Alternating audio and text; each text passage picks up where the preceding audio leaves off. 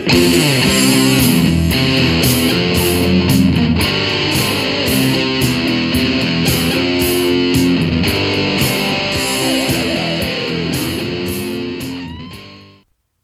hi.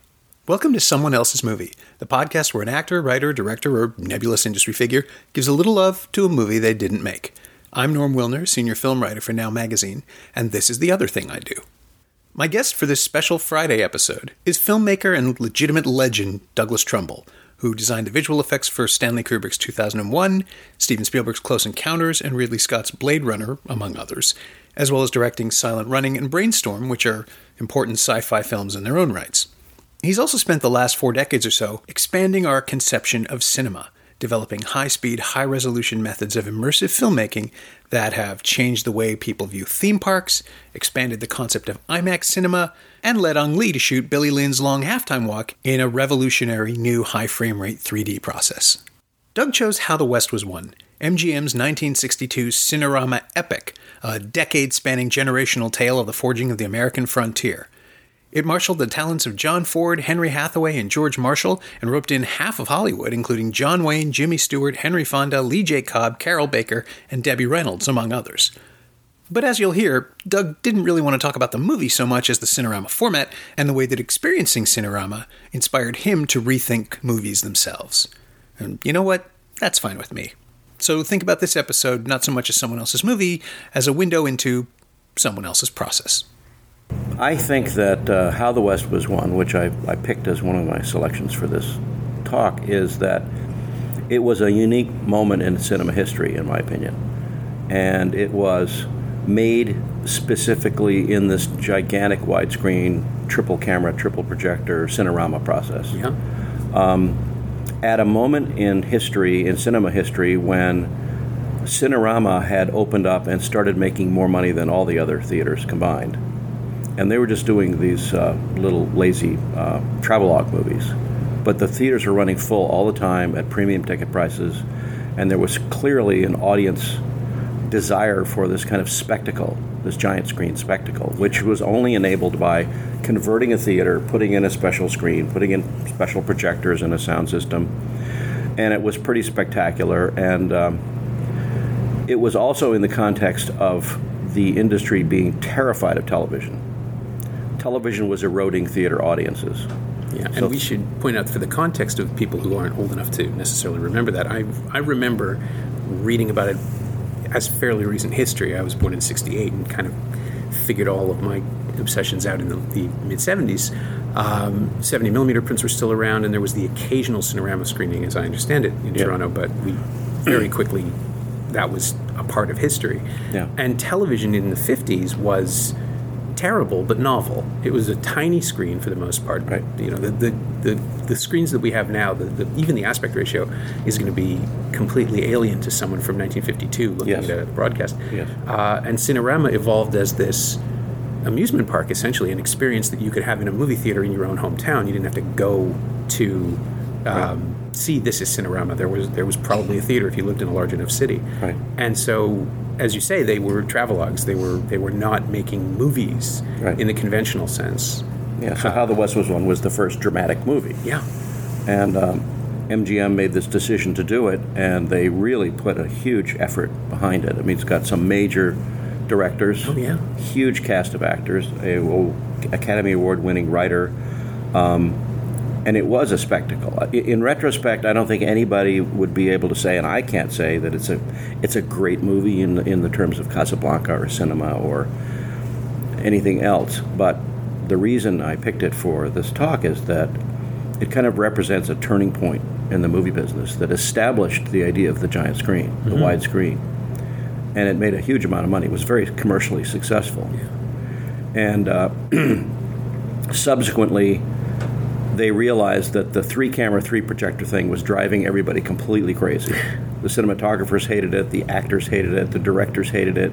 It was too cumbersome, there was too many technical problems that were interfering with their art form. right. And uh, and I was studying all this even when I was a kid. You know, I guess I think I was How the West Was Won came out when I was about 21 Okay.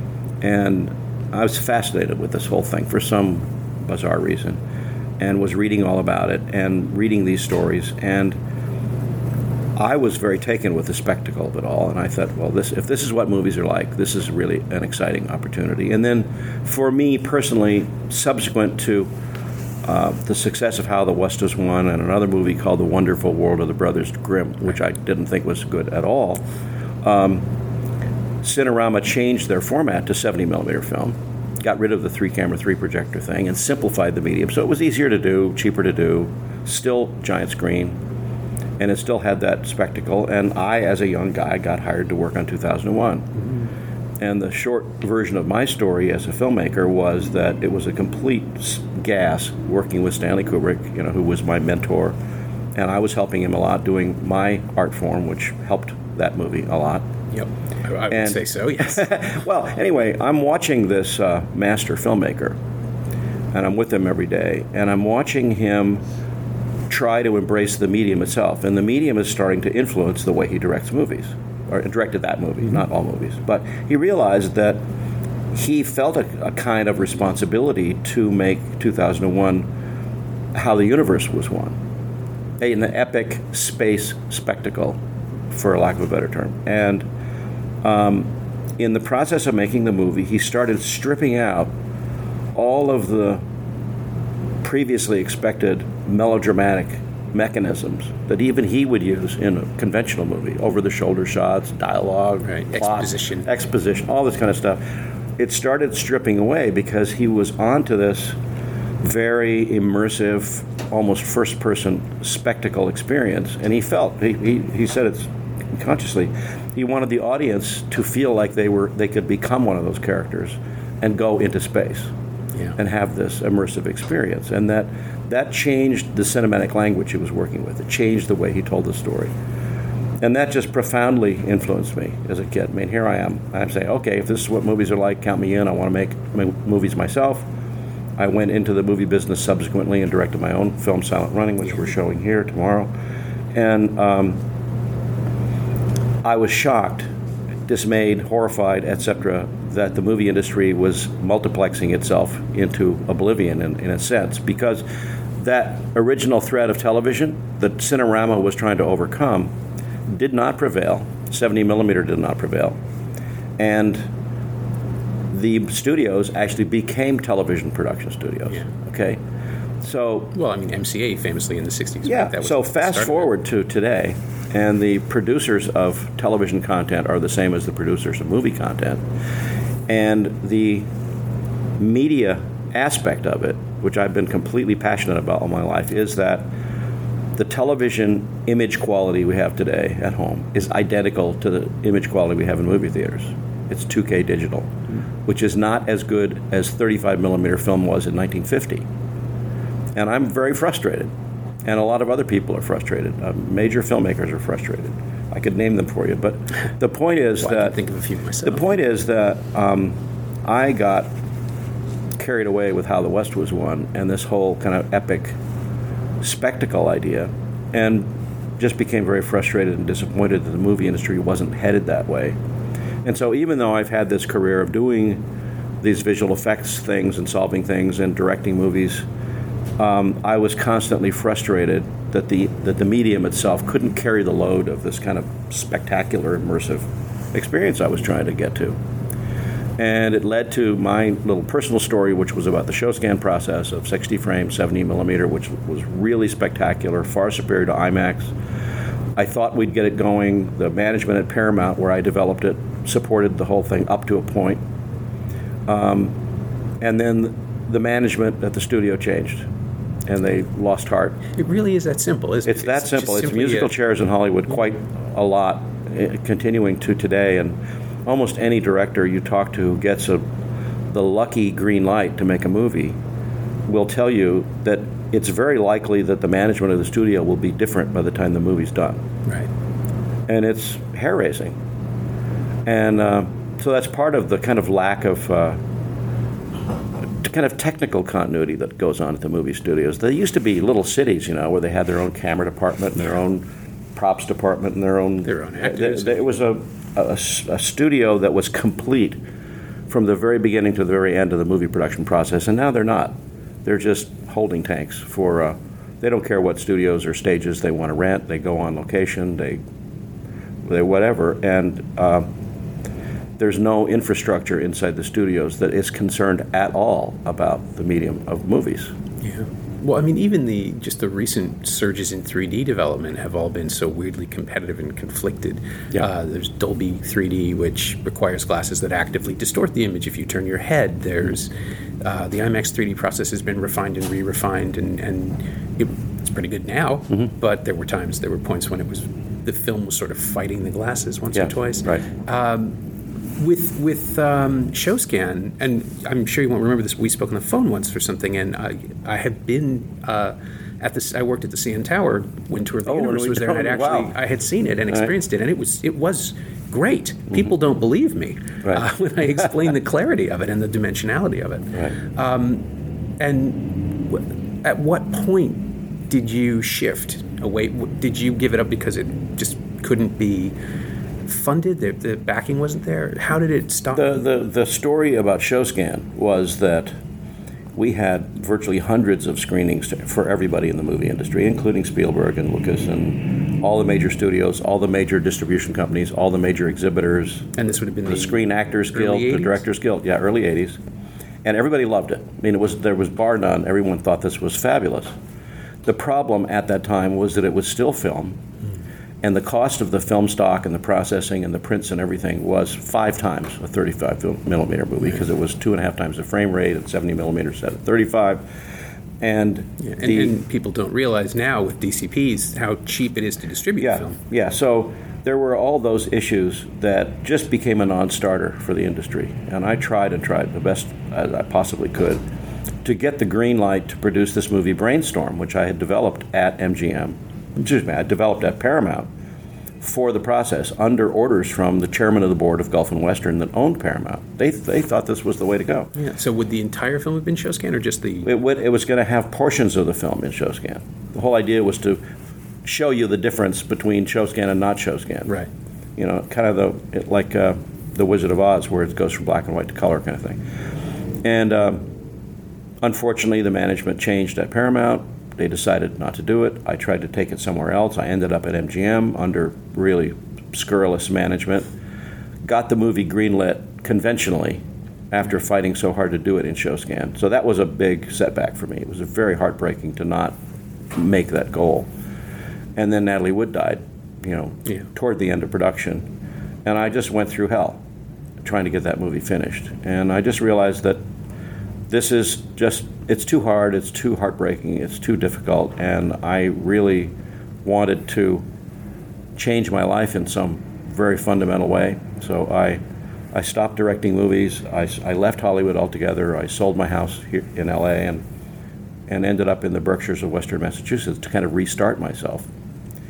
And one of the first jobs I was able to get was the Back to the Future ride for Spielberg. Right. And, and I had invented the whole idea of a simulation ride when I was at Paramount. And it had taken hold by that time. And this was a gas. This was like the ultimate immersive movie experience of all time, where you're in this DeLorean car and you it's like you become a character in the movie and you enter into the movie and fly through the movie in this hydraulic kinesthetic 64 channel sound spectacle in an IMAX dome theater. Yeah. This I never got to do. It was it was really fabulous, and I was really proud of it. It was hugely su- successful for Universal. They had it in all three of their main parks, and that proved to me that there is a, there's a life outside of Hollywood in, in the sense that I think there's a very big human desire for extraordinary, immersive spectacle experiences. That that's alive and well, and you ju- if you jump to the present. We're watching this big buzz about virtual reality Right. and augmented reality. I think that's a quest for immersive experiences that people are not getting. They're very frustrated with movies and very frustrated frustrated with television.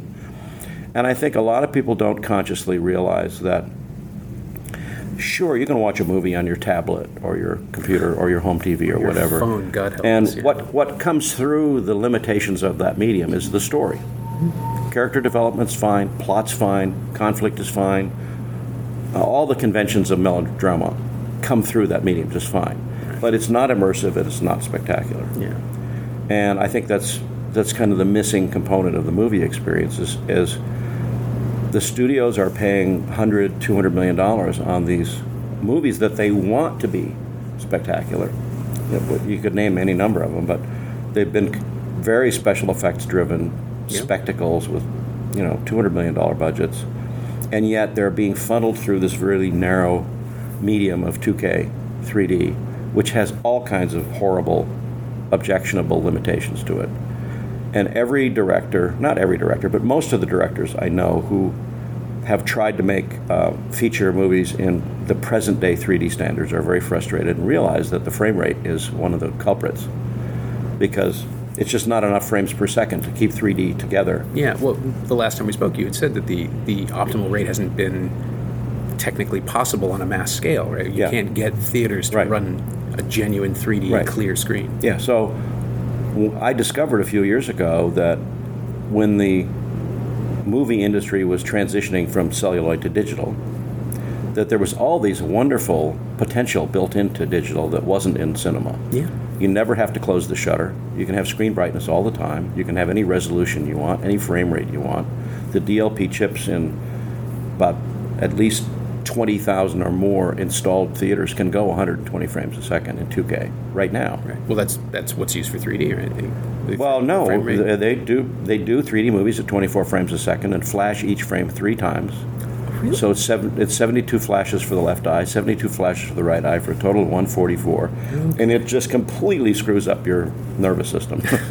it looks bad, it looks blurry, it looks stroby, it doesn't look real. I can think of a handful of recent digital 3D presentations that I've seen that have really worked. And Yeah. those were shot generally in 3D rather than posted. The posted Yeah, yeah. There are very terrible. few natively shot in 3D. Most are post dimensionalized. And you can Anyhow, tell. I can go on about this whole thing forever because I still I think of myself as a as a filmmaker in, in the most general terms. And when you ask me first, I would say filmmaker. Sure. Whatever that encompasses doesn't matter to me. Mm-hmm. And I've spent a lot of my time trying to focus on how to make the filmmaking process more fun for me and more satisfying as a director, as a writer because I'm trying to claw my way back to that spectacle immersive experience that we achieved in 2001 in 1968. And it hasn't been as good since. Even with IMAX, which is still 24 frames a second. And now IMAX has gone digital, so IMAX really has no more resolution to offer than anybody else. And um, I decided that it was time to really rethink the whole thing. And Julia and I have set up a studio at our home in the Berkshires where we've been privately exploring the future of cinema and uh, trying to get back to the, the the good old days of how the West was won, or or the best days of 70 millimeter, or you know uh, Lawrence of Arabia kind of spectacle. And I think we've done it. We've we've discovered it. And, and it's it's uh, it's very simple. It's 120 frames per second, 4K 3D on a Okay. very wide and deeply curved screen, and it's a combination of factors of field of view, a wide field of view, like a 100 degree wide field of view. It's Okay. not possible on your cell phone, Got it. or your home TV, or anywhere else. And so, if you offer the brightness we really need, the frame rate we really need, and the resolution we really need on a wide screen, you have a, an- a- a spectacular and immersive experience that then any director can run with and make a movie in this process. And it'll be, you know, quite a different um, cinematic experience for everyone. what sort of arena does this play out in? Is this a, a refitted theater? How do you? how do No, you here's here's what we went through. We um, I mean, if you if I'm going to see it, where? Well, here's the, this is the fundamental problem. All right. And uh, I'm not going to talk about it too much because it's an emerging issue. We've developed a new kind of theater. I realize I, we, we made this process. We made a demo film, a 10 minute demo film in this technology, and I wanted to go out to LA to show it to my pals Mm-hmm. and set up a little screening room or something. And I realized, oh, there's no place to show it. These theaters are terrible you know, they, they, they adhere to this old convention of the theater is kind of a flat screen at the end of a rectangular room, Yeah. and the seats are in straight rows. Um, and I realized that there's a real big bottleneck in the design of movie theaters that have lost the kind of um, showmanship that we used to have when even when screens were small, the theaters were spectacular because they were they were holdovers from the days of vaudeville and live performance. exactly, they evolved. Yeah, so, palaces, yeah, so they were cinema palaces, they called them. And so when you went out to a theater, it was really pretty spectacular, even though the screen was small. And then in the days of Cinerama, they would put in a special installation of this giant screen and three projection booths and go way out beyond the proscenium arch. Mm-hmm. And you'd get this wall to wall Cinerama kind of thing. And uh, so I became very frustrated, and then I decided, well, we've got to redesign what a movie theater is. And we have to do it in a way that's inexpensive, very easy to do, fast, and uh, we've designed a, a, a, prefabricated modular movie theater that you could start installing all over the world by the thousands in a very short period of time that would deliver this experience. And it could start the transformation of the movie business to a much more epic and spectacular experience for audiences because the, the, the audience in movie theaters is in massive decline. It's not publicly known very well. They try to keep it under the rug, but uh, we're at a 20 year low and still going down because the same old problem that happened when How the West Was Won was made is the audience is defecting to downloading and streaming and Netflix and Hulu and everything else that's convenient, inexpensive, easy to use, uh, take it anywhere with you.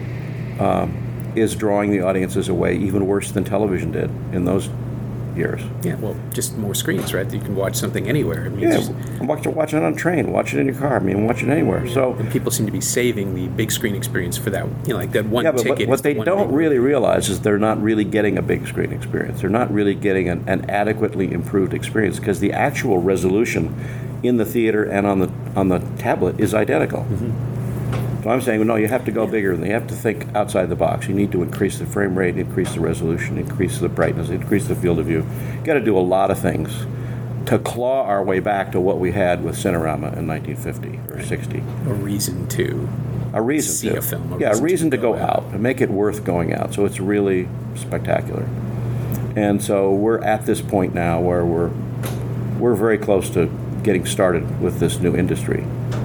And the one component of it that's kind of a wild card, and I don't know how it's going to play out, is that uh, Ang Lee came and visited our studio, saw what we were doing almost two years ago now, and decided, well, this is the ultimate way to make movies.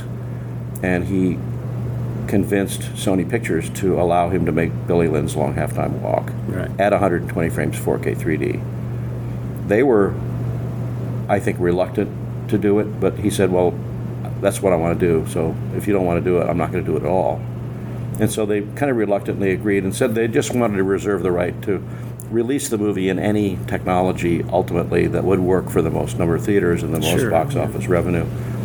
And so we're at a point now where the movie will be opening November 11th, I, I think believe, so, yeah. uh, wide, and they still haven't announced what format they're going to release it in. But there will be five theaters in the entire planet that are going to show it as it was photographed 4K 3D, 120 frames. And does that require retrofitting of the theaters? I mean, No, what they're doing is retrofitting the projection systems. Okay. They're bringing in these very large laser illuminated 4K Mirage projectors from Christie that can give you the brightness and the color gamut and the and everything you need to run 120 frames 4K 3D. So it requires two projectors. It's quite an expensive hmm. installation because I think it may be that the door is propped open a little bit for people to see what a movie can be like when it's made in a tremendously improved quality right. on a, on a very large screen. Yeah, we haven't really had that kind of proof of concept yet. No, and I'm, I'm I really I'm really grateful and appreciative of Ang, and he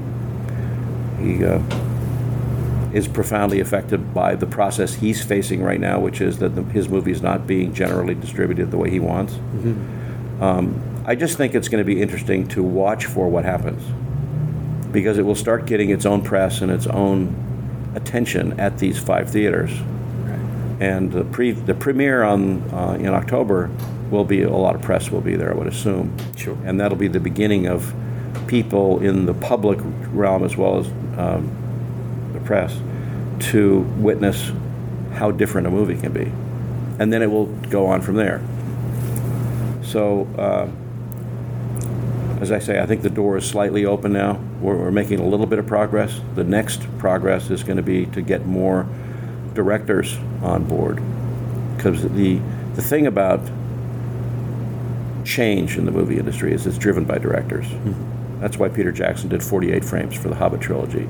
It was a mistaken uh, direction to go because it looked a little bit too much like a soap opera. Yeah, I- And, uh, they only screened it for the press the first time. the Yeah, first the, so there, you know, when that movie, when that trilogy was put in play, and he got the green light to go ahead, he convinced them that this was going to be the greatest thing, and they pushed for about ten to twenty thousand theaters to be equipped to show it at forty-eight frames when it released, and they had a preview screening of a, a, a short reel of material at CinemaCon in Las Vegas, and got very bad reviews because it looked like a soap opera. Yeah, And this became almost a nail in the coffin of higher frame rates because he just did it wrong. And I like Peter a lot. He's a, he's a friend and a, and a believer that we've got to get better. yeah, but And Jim Cameron is as well. Not, yeah, but but as far as as Jackson's Hobbit films, that process simply didn't. It was not suited to what he was doing with the camera. At least when I experienced it, a pan would flatten out the image and it would change the perspectives Yeah. in, a way that fought against the Yeah. the eye. Yeah, there's a really complicated series of um, technical things that are going on in digital projection that I just sound like a complete maniac when I try to explain it to anybody. And nobody really wants to know the details. I can just tell you that we've discovered a whole new territory which is extremely elegant, low cost, inexpensive, easy to do, that's completely compatible with the whole industry. And the only way we're going to get traction is by a movie like Ang Lee's movie getting a lot of positive uh, accolades and showing the movie industry they ought to re- really reconsider it and uh, and think about how we can transform the movie industry into a much more high quality differentiation from television and streaming and downloading. Yeah, it's a really new space, isn't it? The- Just not not the 124K 3D, but the place that we are now artistically, where anything is possible. I mean, in in uh, at a more refined level than I think it ever has been, thanks to the way CG effects can Yes, be used. it's it's unbelievable. We can do anything. Yeah, but people either aren't seeing it properly. They're not coming out to a theater to see it. They're watching it on their. Uh, uh, Netflix just purchased. This is one of the most counterintuitive things I've, I've experienced. Uh, at, at the film festival, in, uh, Toronto Film Festival, last two weeks ago, I saw a film called "I Am the Pretty Thing That Lives in the House," which is a film by Oz Perkins. Very little dialogue, very immersive sound design, made to be seen in a large theater. Ah. And Netflix bought it, and they're they're releasing it. That's one of their exclusives for the around the world. The only way people will see this, if they don't see it in a film festival, is on Netflix, which almost guarantees they won't experience the sound as it was meant to be heard, Yeah. let alone the image. Yeah. it's just. It made no sense to me, almost as though someone at Netflix would say, "Oh, we can't have that. We can't let people understand what it is to see a movie in a theater that actually immerses you." Um, Yeah. the the, the I think, yeah, I think that the issue of immersion is being cluttered up by a lot of misapprehension or misunderstanding of what that really means. And I- I just heard a very odd statistic uh, just last week um, because I found out that even surround sound, you know, simple 5.1 surround sound, Yeah. which has been on the market for eons and is built into every Blu-ray disc and DVD disc and everything, that only five to seven percent of homes actually have it. it wouldn't surprise me. Yeah. And I was sure shocked that it's so low. Yeah. And so one would question how much penetration a movie like that is going to have if people can't experience that immersive sound environment. My most recent experience with sound has been with this little demo film that we just made was that we're, we're very friendly with Dolby, for instance, and they offered to allow us to mix it in Atmos, mm-hmm. which we did. And we went to LA and mixed our little movie in Atmos, but we had to dumb our movie down to a normal 35 millimeter size screen in a narrow mixing room. Right. We mixed it, brought it back to our theater, which has this super wide screen, and it just didn't work. The sound space was Sure, just the dynamics would completely be inappropriate. It didn't match the movie at all. And we did that again, and it didn't match. And then we decided, well, we'll mix at our place with the movie that we're seeing, because there's a really weird kind of psycho-visual connection between sound and image. Oh, absolutely. Yeah. And my experience with surround sound has been for years that if you start putting a lot of material in surround speakers in a theater, but the screen is small at the end of the room, it just disconnects. It doesn't make me feel that much better about the movie. It doesn't fix what's fundamentally wrong. Yeah. So uh, I'm all about sound. I think it's it's just as important as the picture, but you have to do them together. You have to improve both together. Yeah. IMAX has had really good results with sound because they've got a much bigger image, the spaces. And their field is generally the rooms are the same scale everywhere, so you can mix for one space and have that space replicate outwards, but it's still appropriate. I mean, any, anytime someone says, "Oh, this this uh, this soundtrack has been mastered for," I think there's one now that they're boasting that it's been specially calibrated for smaller studio rooms, smaller. You can play this in a big theater, you can play this in a small room. It's like, yeah, you can, but Right. it was made to be played in one of those things. It, d- the director had a specific, whoever engineered it has a specific purpose in mind. Right. And yeah, if you only if you compromise one thing, you're going to change the relationship. Yeah, I mean, I just think that movies. I mean, the reason I picked How the West Was Won is that it's kind of a good example because they were experimenting with sur- surround sound as well. Mm-hmm. Cinerama was. It was a four track Seven. right? Was it seven? Yeah. Okay. Um, so they had five channels across the screen, and then two more surround channels, and I think they also had some subwoofers, but I'm not sure. Hmm. Um, but the the idea is to my my my approach to it all is that movies are an art form, and a technology, and a business. And right now, in this in the history of cinema, it's very driven by the whole business aspect of it: Sure. maximization of profits, reduction of costs, efficiency, and the compromises that filmmakers have to make aesthetically and creatively in order for their movie to play across all platforms. The movie's got to still make sense when you see it on your smartphone. And so that creates an, an, an almost obligatory emphasis on story and all the things that will get through that low quality uh, outlet. So story is predominant, and very few filmmakers have the opportunity to experiment with um, less story and more epic spectacle because there isn't any epic spectacle possibility out there right now. Right. And I was trying to get to this point about the directors because I think change is driven by directors. I really admire that Peter Jackson really fought for 48 frames.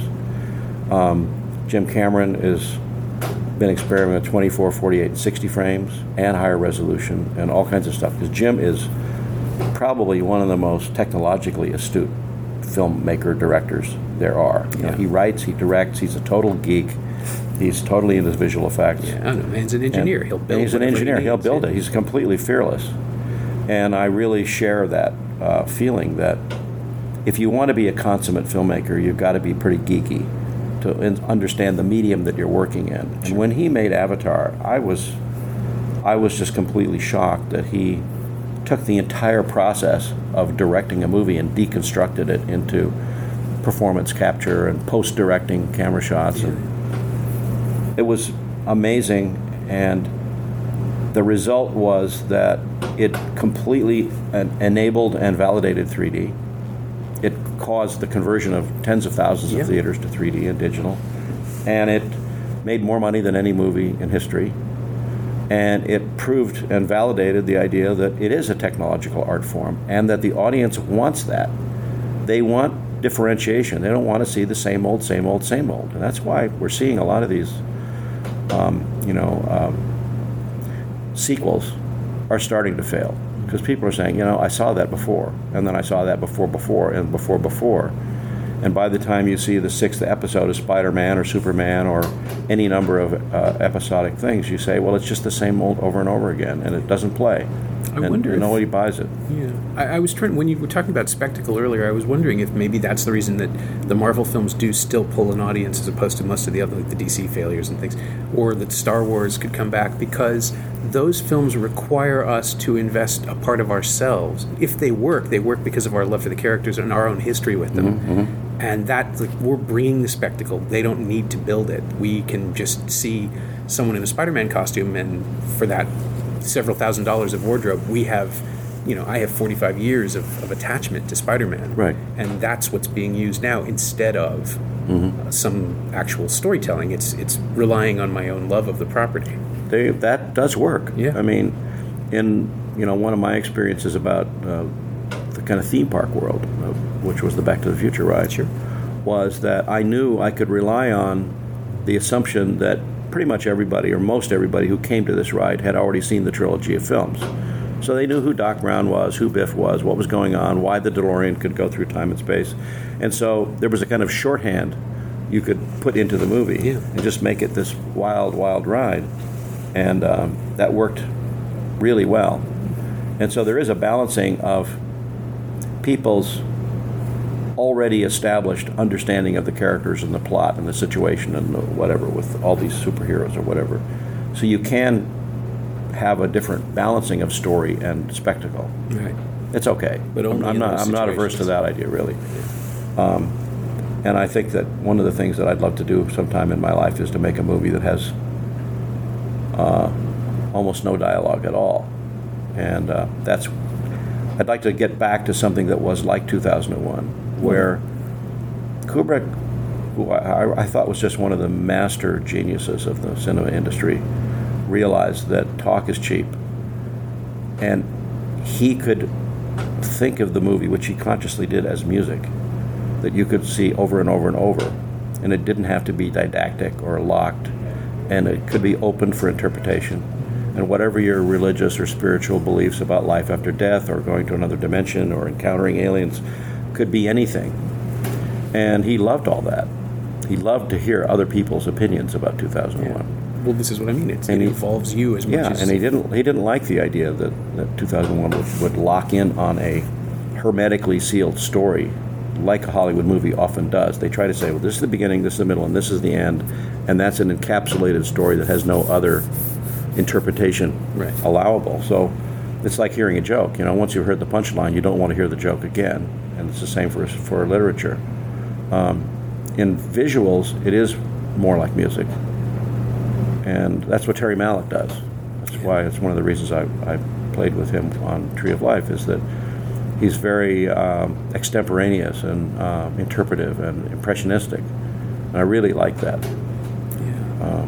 It's not the only way to go, but I've been trying to talk Terry into looking at this film process we've been developing because I think he'll really love it. I'd love to see what he does with something like Well, you're welcome to come and see what we're doing because we have the only screening room right now on the planet that does it, and we're trying to find partners and you know business relationships so we can start getting this thing out.